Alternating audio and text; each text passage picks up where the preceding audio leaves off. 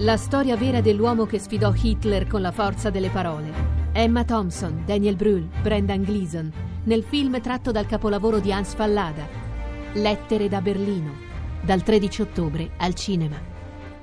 Tutta la città ne parla. Beatrice adorata, lo sai che non possiamo farti uscire. Le ho detto di non toccarmi, ho capito che cerca di farmi la coccola, non mi tocchi. Devi rispettare il patto terapeutico. Tentativo di suicidio in detenzione? Te un po' di cazzi tuoi mai. Mi scusi a lei la dottoressa. Beatrice, porca Eva. Sto, sto socializzando No, si qui. sta impicciando. Avanti, per cortesia. È un rapporto benefico per tutte e due. Io personalmente incoraggerei un'uscita in coppia. Dice sto troppo male per tenere il bimbo. Una mattina vengono a prendermi le notte. C'è anche i carabinieri. Allora curatemi, no? Datemi Elia. Che mi curate levandomelo. senza fine tu trascini la nostra Adesso facciamo così, tu ti riprendi con calma e poi ti faccio portare in comunità. E te, bimba mia, ti devi aiutare da sola. per poter ricordare siete matte? Eh, secondo alcune perizie sembrerebbe di sì.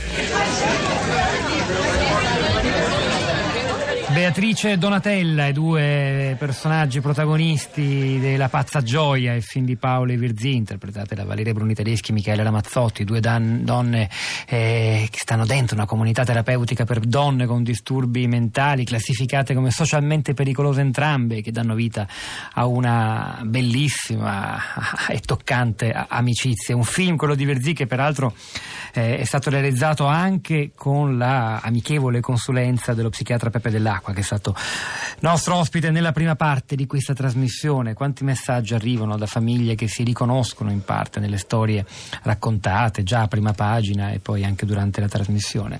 Storie di famiglie che hanno il disagio mentale in casa. Florinda, il social network, Florinda Fiamma. Pietro, buongiorno, buongiorno alle ascoltatrici e agli ascoltatori. Sui social network, su Facebook in particolare, sono arrivate delle storie più che dalle famiglie, anche proprio da chi eh, il disagio mentale lo vive. E inizio leggendovi subito quello che ci ha scritto Leonardo su Facebook in posta privata. Salve, sto ascoltando la puntata di oggi. Io sono stato ricoverato nel servizio psichiatrico di diagnosi e cura dell'ospedale di Ivrea per problemi di depressione e disturbi della sfera emotiva. Lì ho visto di tutto. Persone che non erano neanche in grado comunicare se non tramite lamenti, lasciate alle loro urla, con tutto quello che può portare alla qualità di vita dei pazienti. Sono inoltre presenti dei medici dalla scarsa sensibilità e empatia, uno dei quali mi ha detto, mentre spiegavo in un colloquio che con anche i miei genitori i miei disagi, non è tua mamma ricoverata in, pi- in psichiatria, ma tu.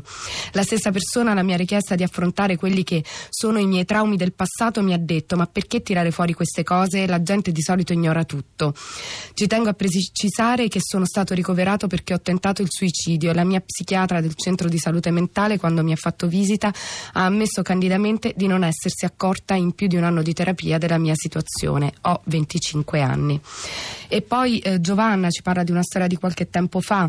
mm, ci segnala un link in cui ehm, scrive eh, trovate di seguito un pezzo che avevo scritto eh, sette anni fa nel giugno del 2009 su un reparto psichiatrico genovese. La gabbia dove eh, dovevano andare a fumare dei genti è stata smantellata. Tuttavia a distanza di anni il resto non è cambiato. La situazione del reparto è sostanzialmente uguale. Si aggiunga che con i tagli alla sanità le ore eh, di terapia della ASL sono ridotte all'omicino. Io penso che una fetta non irrilevante di operatori sanitari non creda più nel sogno di Basaglia. Certo viene commemorato, si dedicano intere giornate alla sua memoria, ma nessuno osa fare un bilancio serio del qui ed ora. E poi Assunta ci scrive il problema delle persone con disagi mentali è enorme, molto angosciante per le famiglie. Nella mia regione, l'Umbria, ci sono diverse case famiglie che sembrano funzionare. Righettizzare i malati in cliniche che già esistevano prima della riforma Basaglia non è la soluzione giusta. Tutta la società dovrebbe essere più tollerante con questi pazienti e non dovremmo evitarli come se avessero una malattia contagiosa. Solitamente non sono pericolosi se ben seguiti, fanno parte della variante umana. E finisco con una domanda eh, di Eugenio che, si, che, che, chiede proprio ad Assunta.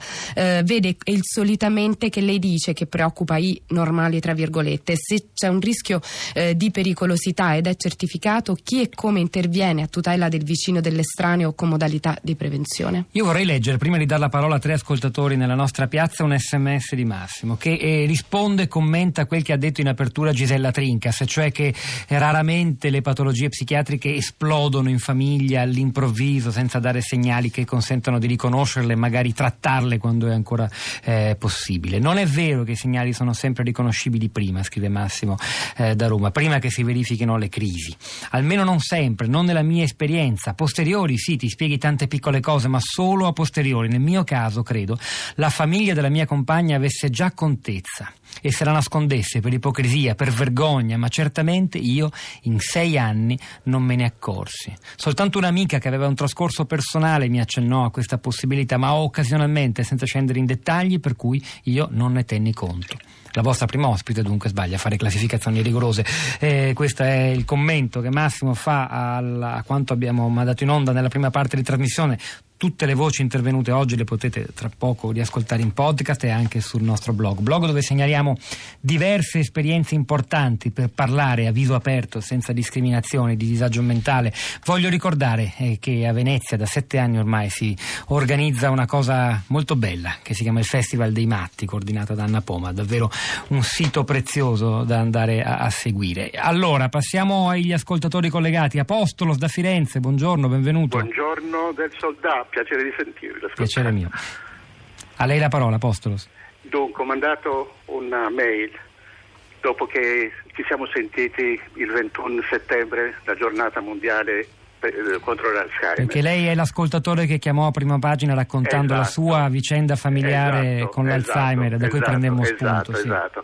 E mettevo in evidenza nel messaggio che ho mandato questa frammentazione, una giornata per l'Alzheimer, un'altra giornata per i malati di salute mentale, eh, siamo 500.000 nel caso delle malattie eh, della salute mentale, 3 milioni e passa in quelle croniche, eccetera. Però questo modo di affrontare mi fa venire veramente l'angoscia. Già mi angoscia la malattia e gli effetti della malattia, ma c'è un modo di affrontare questi problemi. Ho sentito anche stamattina degli interventi degli esperti. Intanto vi chiedo, fate e cercate di ridurre il numero degli esperti.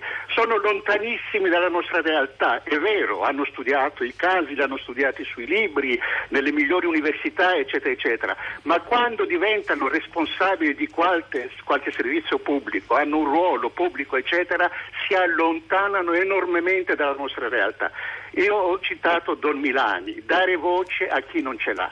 Noi non l'abbiamo, nonostante le migliaia di associazioni, perché proprio siamo completamente, dicevo, non abbiamo potere contrattuale.